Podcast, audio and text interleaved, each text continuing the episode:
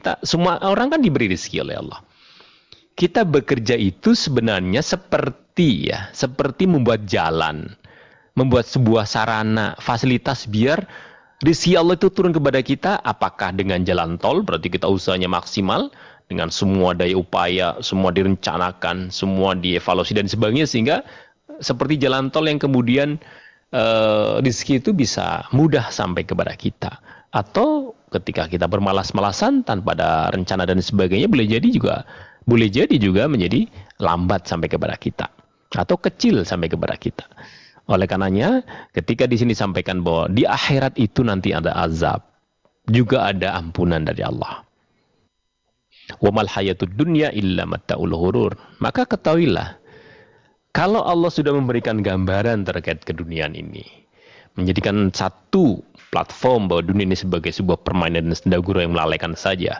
Apa pun yang dilakukan manusia berhakikatnya dalam permainan itu ya tadi hanya ngobrol-ngobrol yang kemudian sifatnya laga saja. Kemudian Allah mengingatkan di akhirat besok itu akan ada azab yang pedih bagi orang-orang yang lalai akan tujuan hidupnya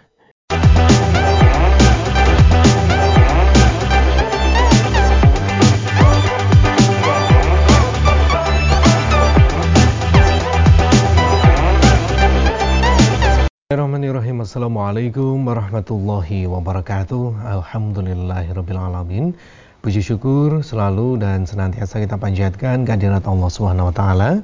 Banyak nikmat yang Allah sudah berikan kepada kita semuanya di pagi hari ini.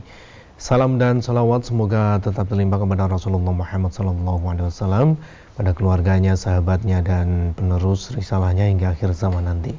Kami hadir di pagi hari ini dalam program Fajar Hidayah. Saya Ahmad Fauzan menemani Anda dan tentunya kita akan segera terhubung dengan Ustadz Suprapto. Langsung saja kita sapa beliau di Pondok Pesantren MTA Mojokedang Karanganyar. Assalamualaikum warahmatullahi wabarakatuh Ustadz. Waalaikumsalam warahmatullahi wabarakatuh ya. Mas Fauzan. Sehat hari ini Ustadz? Alhamdulillah sehat. Alhamdulillah sehat selalu dan bisa membersamai pemirsa pendengar sampai nanti akhir kegiatan kita di pukul 6 pagi. Baik, pemirsa di mana pun anda berada, di awal insya Allah nanti kita akan dengarkan tausiah dari Ustadz kajian kita di pagi hari ini.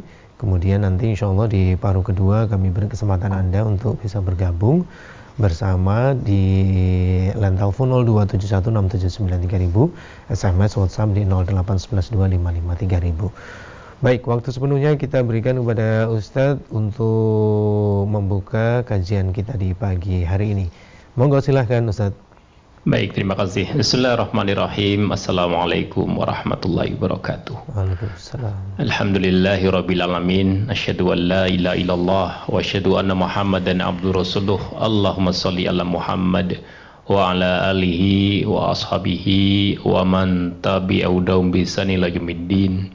وقال تعالى أعوذ بالله من الشيطان الرجيم بسم الله الرحمن الرحيم يا أيها الذين أمروا haqqa الله حق تقاته ولا تموتن إلا وأنتم مسلمون أما بعد Bapak dan Ibu, saudara-saudari semuanya, senang sekali rasanya kita bersyukur betul kepada Allah di mana kita masih diberikan kesempatan hidup kembali setelah tadi malam kita tidur, kita dianggap mati karena Allah menggenggam untuk ruh-ruh kita dan kita bersyukur Allah mengembalikan kembali dan kita bisa beraktivitas. Hal yang pertama kali kita syukuri ketika kita lepas dari uh, tidur kita, alhamdulillah alhamdulillahilladzi ahyana ba'da ma matana wa nusur. Yang kemudian uh, betul-betul rasa syukur ini berarti harus kita tunjukkan di hari ke hari dan juga tidak terasa bahwa hari ini sudah memasuki uh, kalau dalam uh, tahun miladiah ya berarti di bulan ke-12 ya di bulan akhir. Sehingga tidak terasa umur kita secara angka bertambah tapi kemudian secara hakikat kita berarti semakin mendekati ajal kita. Karena setiap yang bernyawa tentu memiliki batas. Oleh karenanya, jangan lupa bahwa Allah telah memberikan banyak kenikmatan kepada kita, maka syukur kita adalah tarkul ma'asi. Kita meninggalkan kemaksiatan-kemaksiatan, kita dekat kepada Allah, kita perbaiki amal-amal kita. Kalaulah kemudian kita nanti akan melihat fenomena uh, di akhir-akhir tahun biasanya ada uh, liburan gitu ya. Orang dari Jakarta, dari Bandung, dari kota-kota besar atau bahkan di luar negeri pulang menemui keluarganya di uh, daerah. Kadang kita melihat bahwa siapa pun ya tanpa terasa mesti akan menanyakan bagaimana kabar ya tentu. Kemudian eh, sudah berapa uh, putra putrinya di mana saja sekarang tinggal dan sebagainya. Sehingga kita menjadi semakin yakin bahwa apa yang disampaikan Allah apa yang difirmankan Allah di dalam surat Al-Hadid misalnya 20 ya kami coba bacakan sebagai pengingat kita kepada siapa pun. Karena Allah sang holik sang pencipta sang raja menyampaikan kepada kita hamba-hambanya, menyampaikan kepada kita sebagai ciptaannya, makhluknya. Bagaimana toh sebenarnya Allah memberikan satu uh, gambaran, satu uh, pedoman yang bisa kita lihat, bisa kita baca tentang kehidupan ini. Sehingga siapa pun kita yang sekarang sedang posisi senang, posisi gembira ya, posisi sedih, posisi sedang berduka, atau kita misalnya sekarang yang di berbagai daerah di Indonesia khususnya beberapa yang uh, terlanda bencana, yang kemudian sebagian besar kita juga secara emosional, secara empati kita juga menolong uh, mereka yang sedang berduka. Tetapi ayat ini menjadi satu pegangan untuk kita semuanya kami bacakan auzubillahi minasyaitonirrajim. Bismillahirrahmanirrahim. I'lamu annamal hayatud dunya libu walahun jadi ketahuilah sesungguhnya kehidupan dunia ini hanyalah permainan sendau gurau yang kemudian melalaikan. Sendau gurau permainan senantiasa disampaikan oleh Bro Ustaz dan siapa pun kita bisa memahami sebuah permainan mesti akan ada akhirnya karena itu empiris. Permainan apa pun harus ada endingnya, harus ada akhirnya. Pun demikian kita. Kita dalam menjalani hidup ini tentu akan ada akhirnya. Kemudian disebutkan di ayat berikutnya atau di uh, lanjutan ayat ini adalah wazinatu wa tafakhurum bainakum wa takasum fil amwali wal audal. Ini yang kemudian tadi kami sampaikan dan juga berbangga-bangga bermegah-megah dengan harta dengan anak ini yang senantiasa kadang kita melupakan. Kalau kita masuk ke ranah ini, maka kita sama saja terjebak dalam permainan yang melalaikan ini. Sendau guro ini. Yang kemudian kalau kita masuk terlalu jauh, kita bisa lupa tujuan akhir kita. Bahwa di dunia ini kita adalah mencari bekal, mencari bekal dengan betul-betul didasari iman kita, kemudian mencoba melaksanakan semaksimalnya, semampu kita, sekuat kita, apa yang Allah dan Rasulnya perintahkan kepada kita sebagai hamba untuk mengabdi kepada Allah. Sebagai tujuan diciptakannya kita adalah وَمَا jinna wal insa illa illa liya'budun. Kemudian kehidupan dunia ini digambarkan oleh Allah kama sali ghaisin ajabal kuffara nabatuhu summa yahiju fatarahu musfarun summa yakunu hutama. Bapak Ibu semuanya kita lah ya. Kalau kita melihat ke sawah, di sana mungkin ada ladang uh, padi, eh, sawah padi, mungkin juga uh, jagung, kedelai, atau mungkin kacang hijau dan sebagainya yang sifatnya uh, pertanian.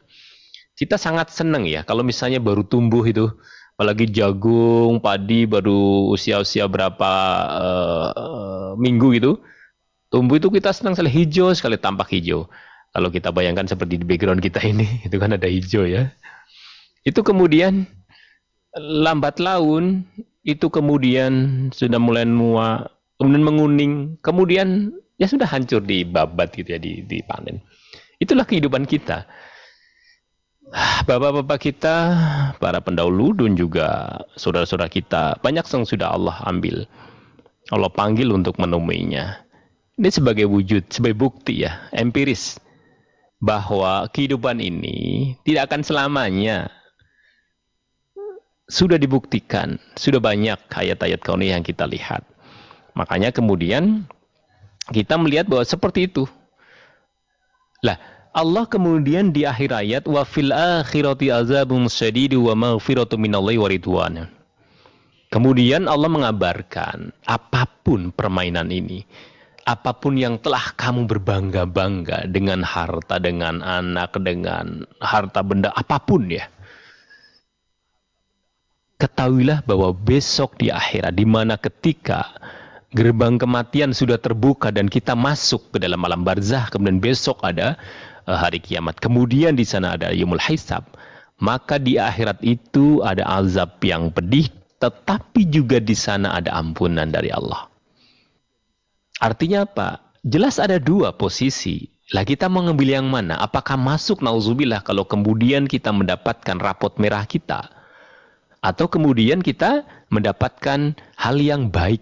Allah kemudian ridho kepada kita. Kenapa Allah ridho kepada kita? Karena kita mengikuti aturannya. Kita mengikuti skenario-nya Allah SWT dalam Al-Quran ini.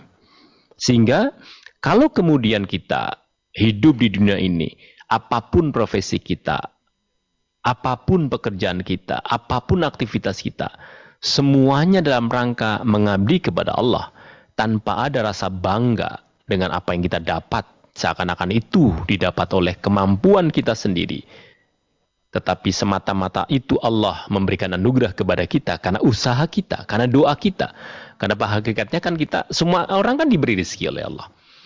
Kita bekerja itu sebenarnya seperti ya, seperti membuat jalan, membuat sebuah sarana, fasilitas biar rezeki Allah itu turun kepada kita. Apakah dengan jalan tol, berarti kita usahanya maksimal, dengan semua daya upaya, semua direncanakan, semua dievaluasi dan sebagainya sehingga seperti jalan tol yang kemudian uh, rezeki itu bisa mudah sampai kepada kita.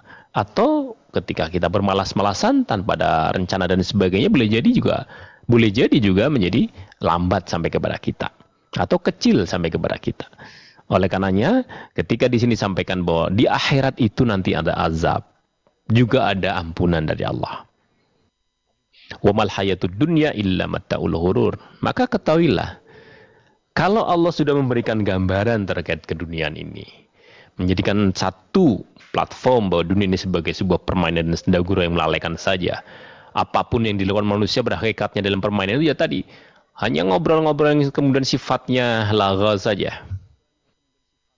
Kemudian Allah mengingatkan di akhirat besok itu akan ada azab yang pedih bagi orang-orang yang lalai akan tujuan hidupnya tetapi di sana juga ada ampunan dari Allah bagi siapa yang memahami tujuan hidup ini.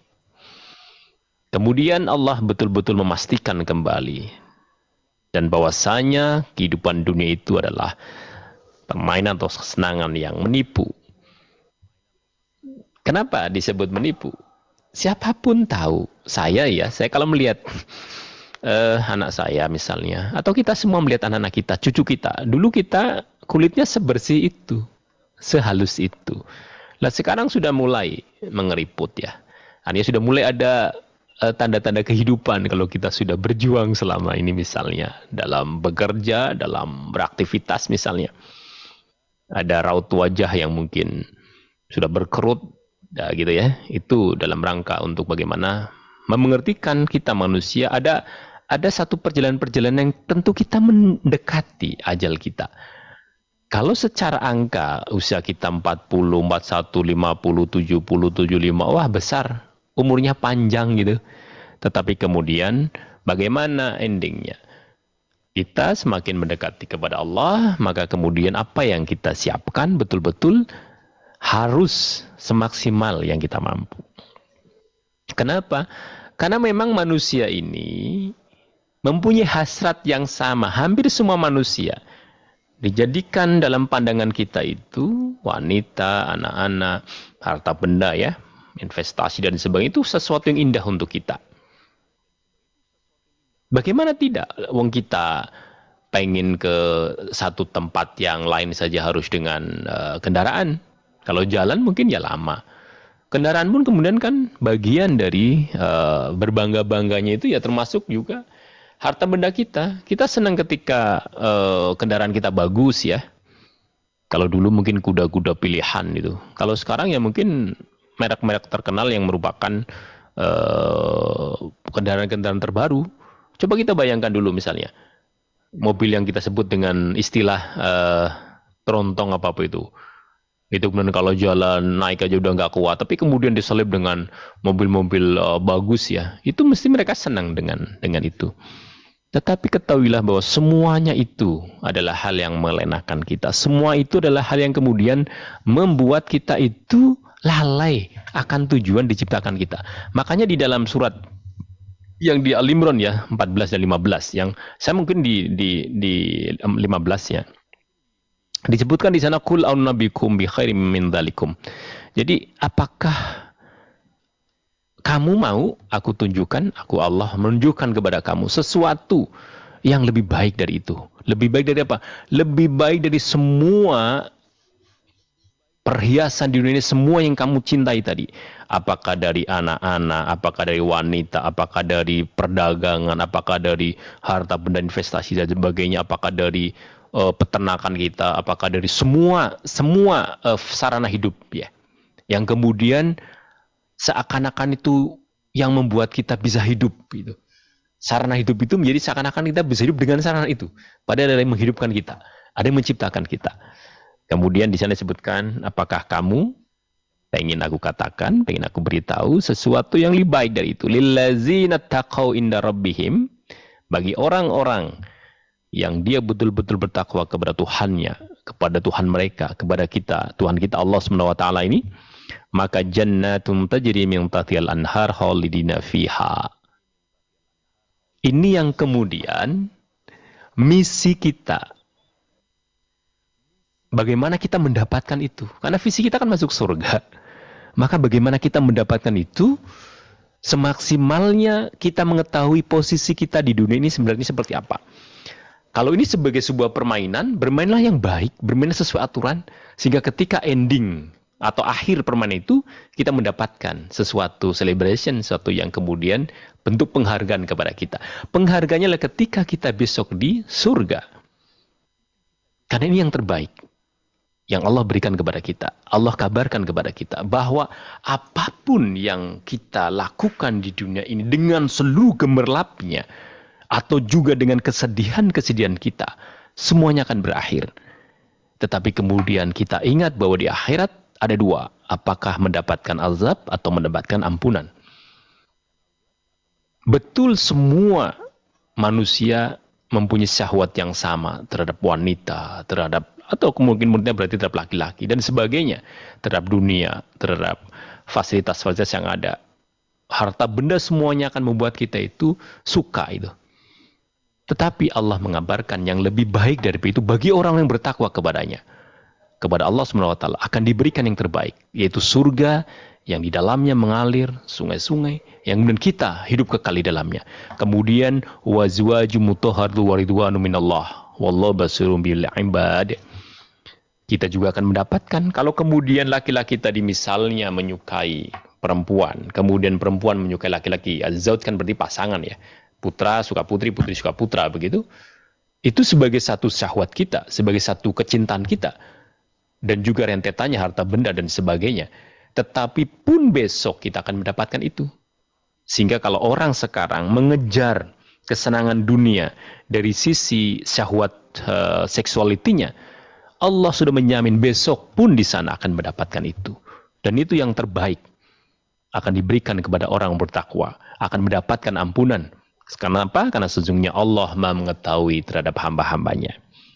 Maka kami mohon bagaimana kemudian kita dari hari ke hari semakin memahami, semakin yakin bahwa kita akan mendapatkan satu gerbang kematian itu, kita akan dimintai pertanggungjawabannya, kemudian kita akan bisa mendapatkan penghargaan dari Allah Sang Holik ketika kita juga mengikuti permainan ini sesuai dengan aturan yang Allah berikan kepada kita. Saya kira ini di sesi pertama, terima kasih dan mudah-mudahan bisa dipahami. Baik, terima kasih Ustadz Warian awal sudah disampaikan. Kita jeda terlebih dahulu. Insya Allah nanti kita akan lanjutkan di sesi yang kedua. Pemirsa di mana pun Anda berada, pastikan Anda terus bersama kami dalam program Fajar Hidayah. Ya, baik pemirsa di mana pun Anda berada, kita akan lanjutkan kembali kebersamaan kita di pagi hari ini di paruh kedua. Berkesempatan bagi Anda untuk bisa bergabung bertanya langsung kepada Ustadz di line telepon 02716793000 ataupun juga di WhatsApp 08112553000. Line telepon sudah ada yang masuk kelihatannya coba kita sapa. Assalamualaikum warahmatullahi wabarakatuh. Waalaikumsalam warahmatullahi ya. wabarakatuh. Dengan siapa di mana? Ini dari Wonosobo Putih. Namanya?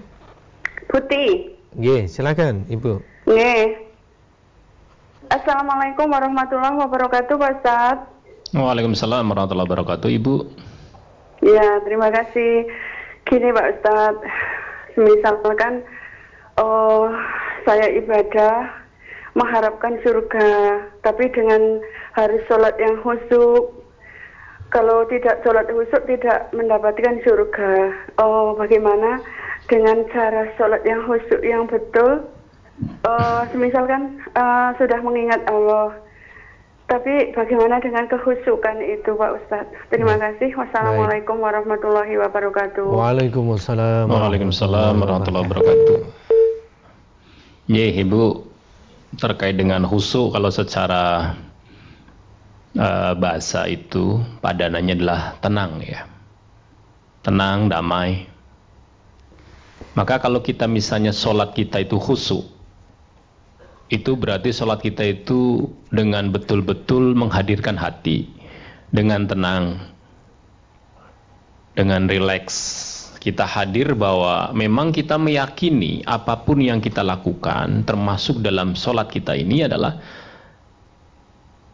yang mendasari keimanan kita. Kita yakin bahwa kita akan kembali kepada Allah. Kalau kemudian kita merasa bahwa kita akan kembali kepada Allah, kita yakin bahwa kita akan dikembalikan kepada Allah, maka apa pun pekerjaannya akan kita lakukan dengan hati-hati. Jangan sampai syarat sahnya, rukun-rukunnya kita melalaikan, kita abai. Maka mesti akan perhatian Kehusuan sholat seseorang ketika dia dianggap telah menegakkan sholatnya dengan melaksanakan penuh keimanan kepada Allah SWT ini, maka buahnya akan terasa. Orang yang sholat ketika sholat adalah tanhanil fasyal mungkar, dia akan senantiasa terjaga itu. Kan apa pun yang kita kerjakan ini kan dalam rangka menanti sholat berikutnya. Kita subuh misalnya tadi ya, subuh yang kita kerjakan sekarang kalau kita tidak melakukan sholat nanti duha ya, sampai nanti duhur, apa pun yang kita kerjakan kan dalam rangka menanti duhur.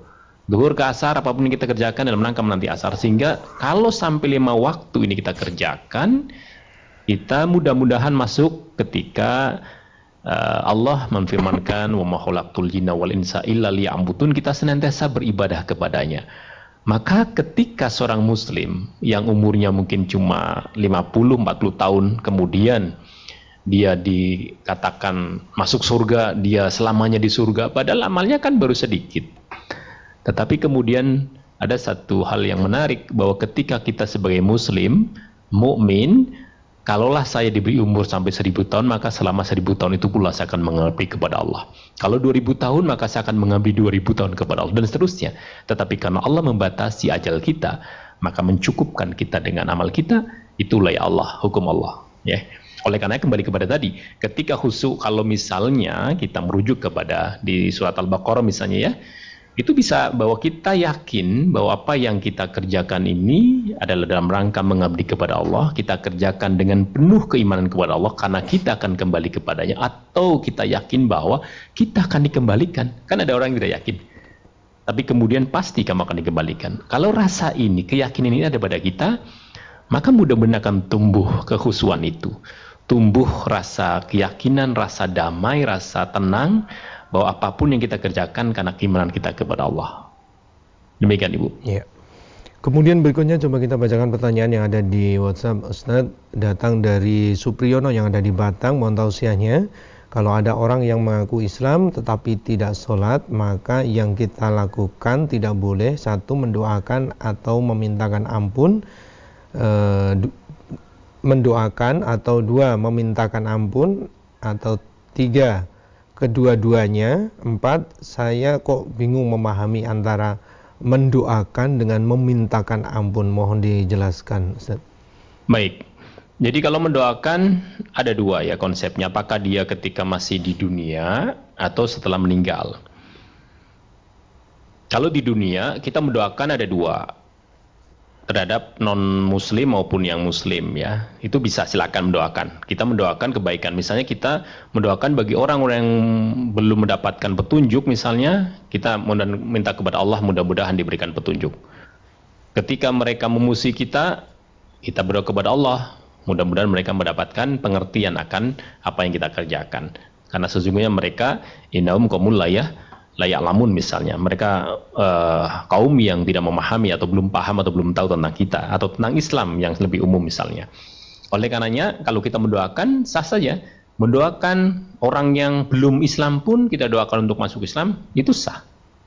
Ya, kita mohon kepada Allah ya Allah berilah petunjuk kepadanya. Itu nggak masalah atau kepada sesama kita mendoakan mudah-mudahan sehat, mudah-mudahan mendapatkan keberkahan, mudah-mudahan istiqomah, mudah-mudahan husnul khotimah, mudah-mudahan bisa diangkat sakitnya dan sebagainya silakan saja.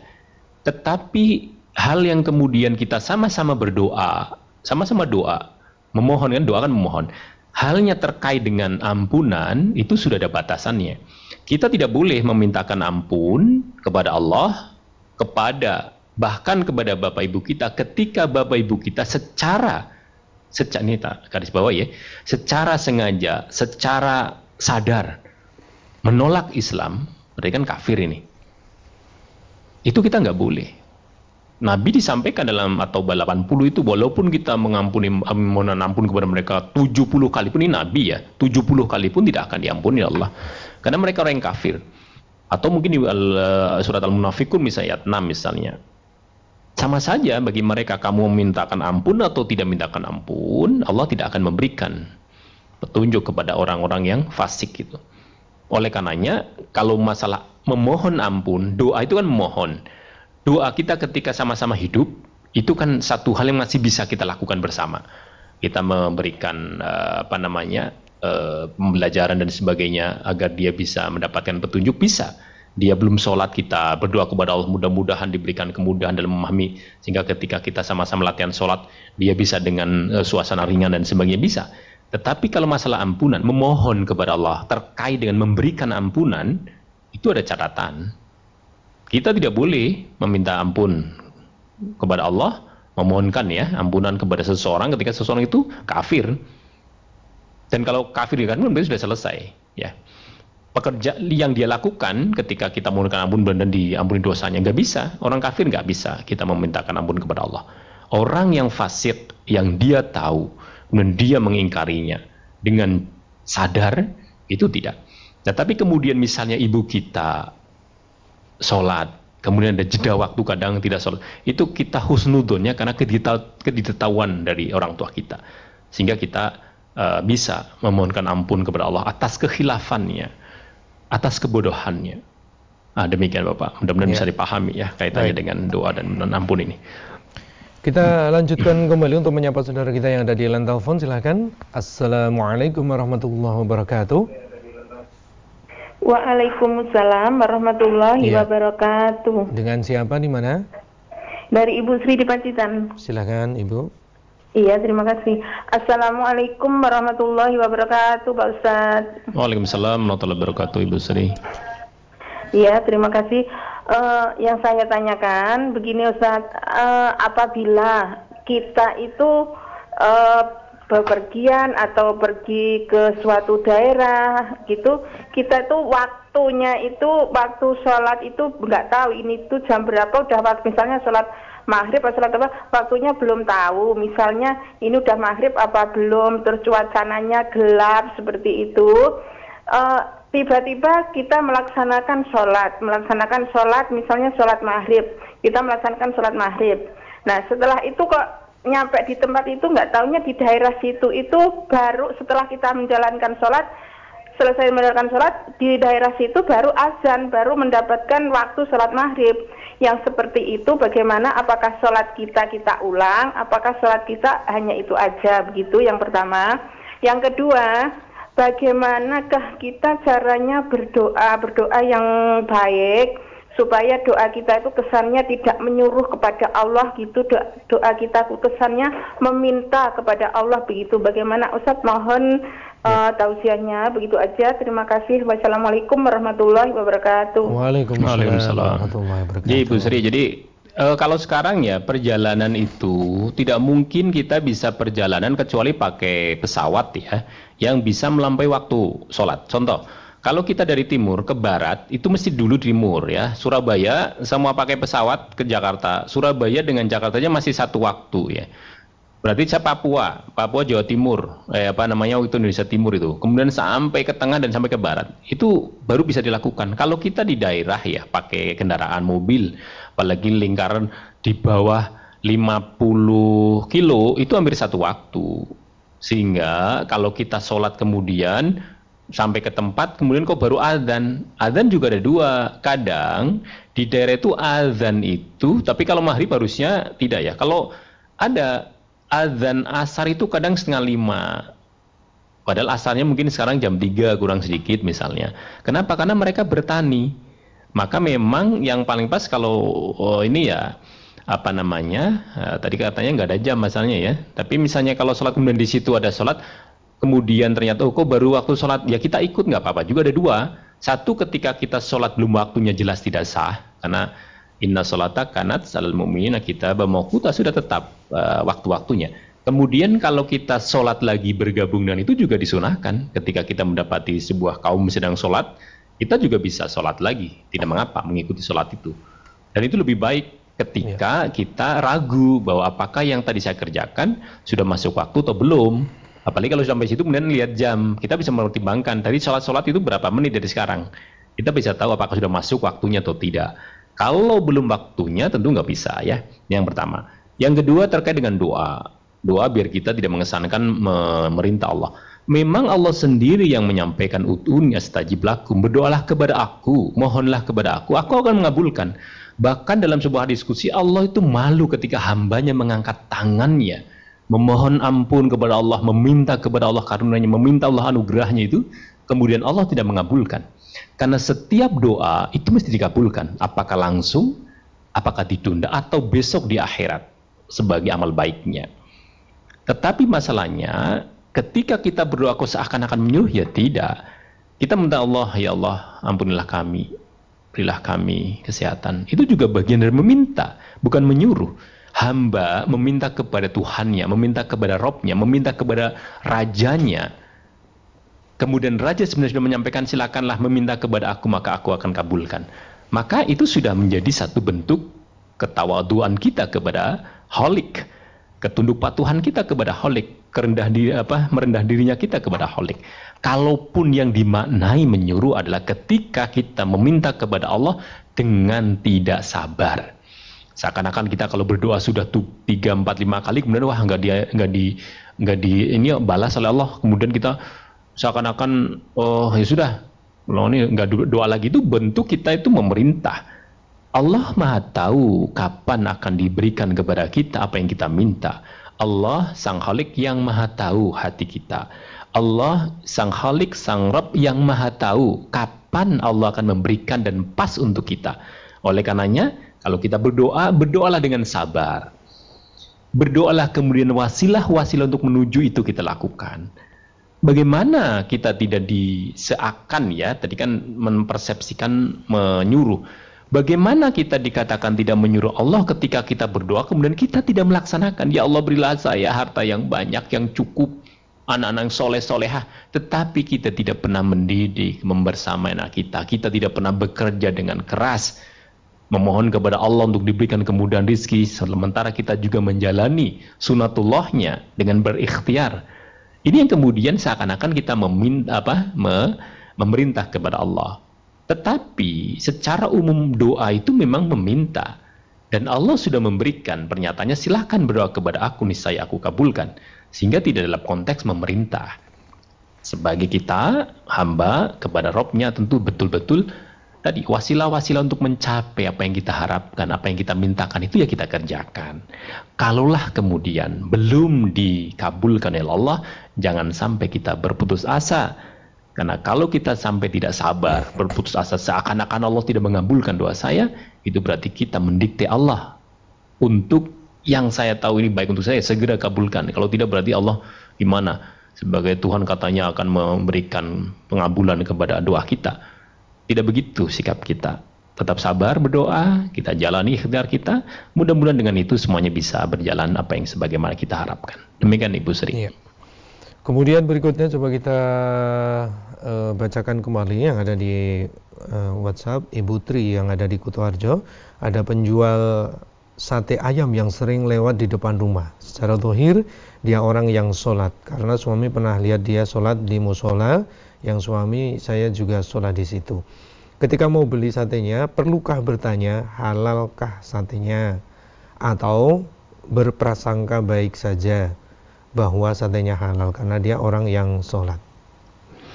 Kalau dia orang sholat dan dia menyembelih sendiri, is okay, selesai. Kita tentu husnudon kepada saudara-saudara kita. Mereka orang yang sholat, muslim tentu ya. Permasalahannya adalah apakah di sekitar kita, di pasar ya, itu ada pemasok daging ayam yang kemudian tidak muslim.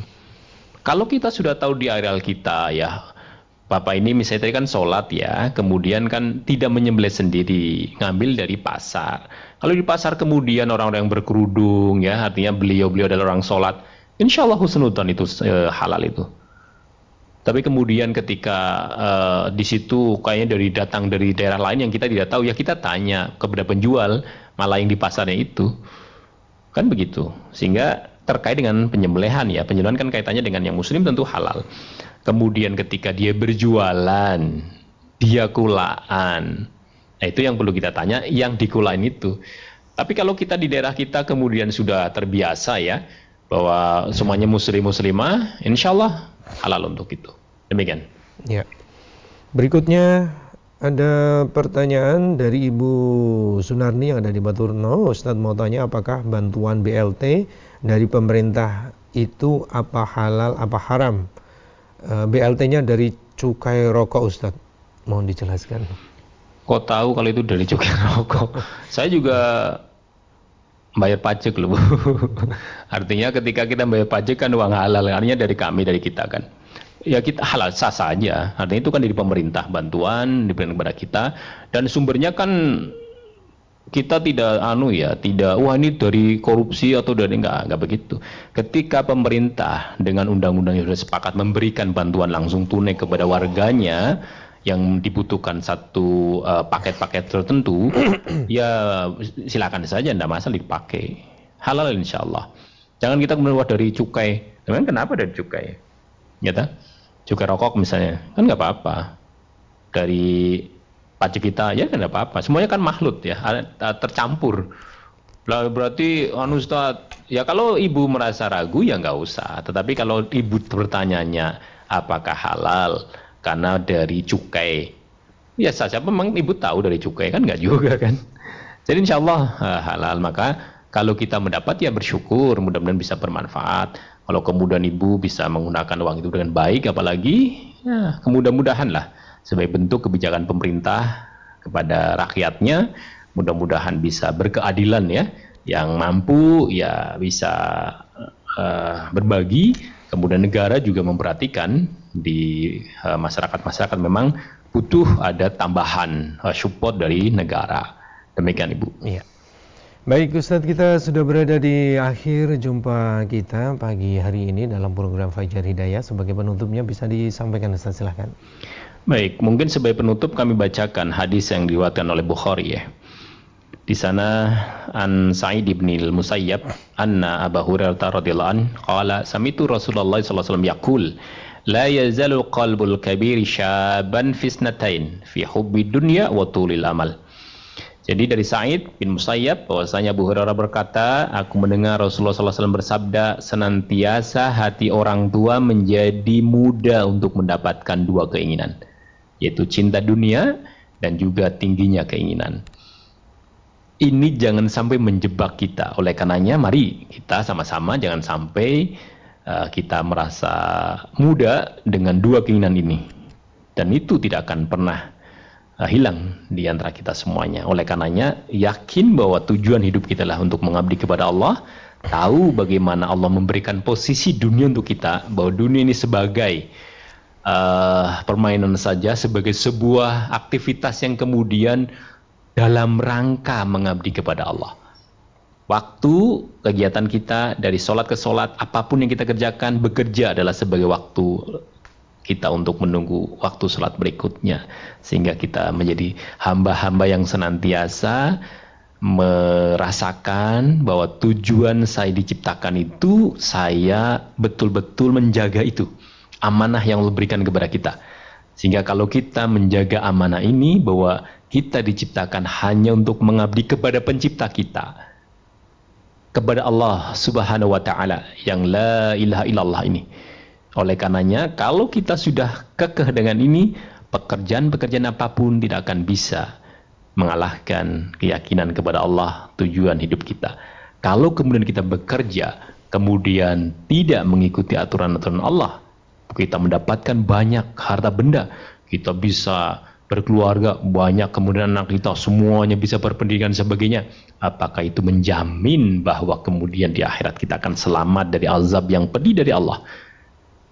Ataupun yang kita harapkan dengan harta benda yang kita mendapatkan dengan anak-anak yang banyak yang dari kita. Karena Nabi juga akan berbangga dengan umat yang banyak tetapi kemudian kita sadar diri bahwa tujuan kita adalah menghambakan kepada Allah maka kita didik anak-anak kita semuanya dengan baik untuk juga bertauhid kepada Allah maka di sana ada ampunan dari Allah. Akan ada surga di dalamnya nikmatan kenikmatan termasuk hal yang mendasar kecintaan kita kepada wanita, kecintaan kita kepada eh, laki-laki, uh, artinya berpasang-pasang menjadi bagian dari fitrah kita, itu juga Allah berikan gambaran itu. Sehingga bagi kita orang yang beriman menapaki kehidupan ini akan senantiasa dengan senyum, akan senantiasa dengan rasa bersyukur, akan senantiasa dengan rasa sabar. Dua hal yang kemudian akan membentengi kita untuk bisa hidup selamat di dunia ini dan juga di akhirat. Tidak ada, tidak ada tujuan lain kecuali kita besok mengharapkan betul-betul ridwan dari Allah, ampunan dari Allah, kasih sayang dari Allah yang kemudian tidak akan diberikan kecuali kepada orang yang beriman dan beramal saleh. Apa pun sekali lagi yang kita kerjakan di dunia ini, yang sedang bersedih, yang sedang diberikan cobaan Allah dengan rasa sakit dan sebagainya, sadarilah semuanya akan berakhir. Rasa sakit di dunia ini, rasa senang di dunia adalah sementara. Tapi besok, kalau kemudian rasa sakit itu kita rasakan di akhirat, itu kemudian dawam, itu kemudian abadi, itu kemudian sangat-sangat berat kita rasakan. Bagaimana tidak? Satu hari di akhirat sama dengan seribu di dunia. Seribu tahun. Bahkan di almari lima puluh ribu tahun. Waktu yang sangat singkat jangan sampai menyebabkan bekal kita yang Allah berikan dengan kemampuan-kemampuan yang kita miliki ini tidak kita manfaatkan dengan baik untuk mencapai ridho Allah, untuk membawa bekal di akhir besok. Mudah-mudahan kita semuanya diberikan kemudahan oleh ya. Allah, ya. diberikan kekuatan, diberikan kesabaran, diberikan keistiqoman, dan yang paling penting kita mengharap kepada Allah anugerahnya husnul khotimah meninggalkan dunia ini. Terima kasih, mudah-mudahan bisa pahami. Billahi taufiq hidayah. Assalamualaikum warahmatullahi wabarakatuh. Waalaikumsalam warahmatullahi wabarakatuh. Pemirsa di mana pun Anda berada, demikian tadi Fajar Hidayah untuk edisi hari ini. Terima kasih atas perhatian Anda. Mari kita akhiri. Alhamdulillah. Alhamdulillah. Subhanakallahumma bihamdika asyhadu an la ilaha illa anta astaghfiruka wa atubu ilaik.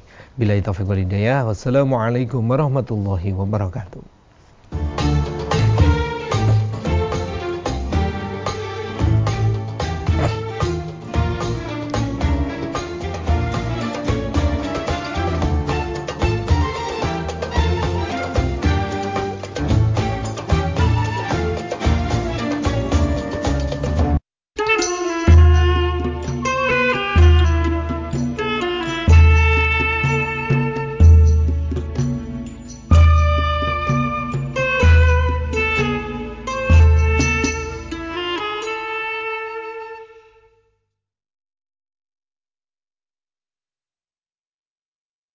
عن ابن عباس قال قال رسول الله صلى الله عليه وسلم اسمح يسمح لك dari Ibnu Abbas beliau berkata adalah Rasulullah Sallallahu Alaihi Wasallam bersabda berlapang hatilah niscaya kalian pun akan mendapatkan kelapangan yang serupa hadis riwayat Ahmad nomor hadis 26363 عن إبراهيم النخعي رحمه الله قال إنما هلك من هلك قبلكم بثلاث خصال بفضول الكلام وفضول الطعام وفضول المنام. Dari Ibrahim An-Nakhai rahimahullah berkata, Sesungguhnya yang menghancurkan orang-orang sebelum kalian adalah berlebih-lebihan dalam berbicara, berlebih-lebihan dalam makanan, dan terlalu banyak tidur.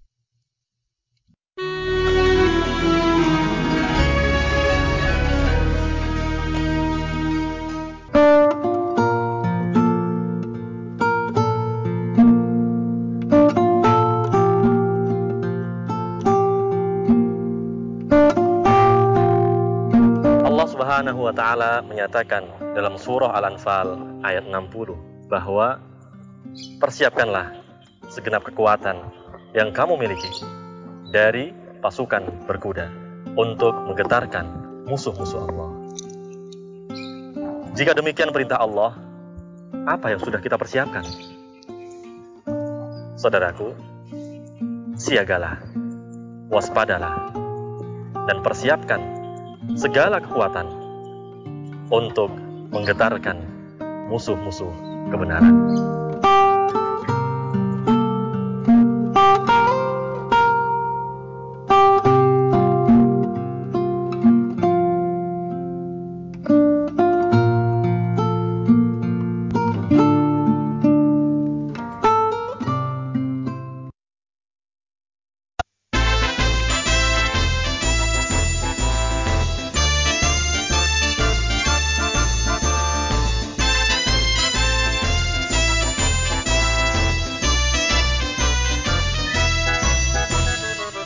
Kaji Al-Quran dan suci Taat sunatnya.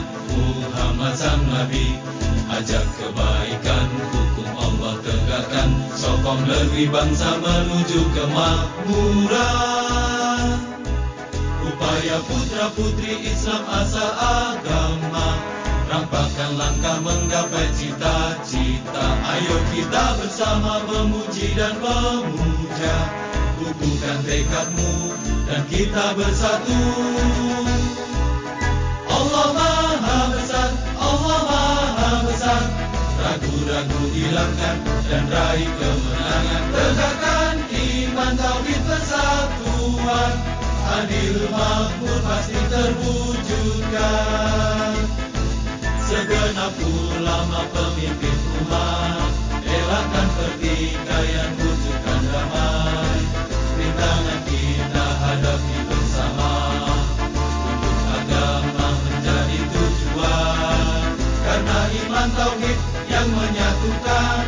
Ayo maju serentak mencapai kemenangan.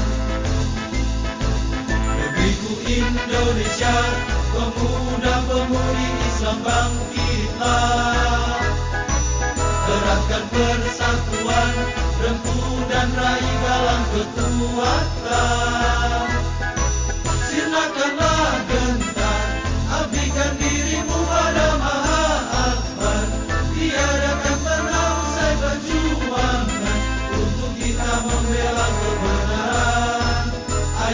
Sama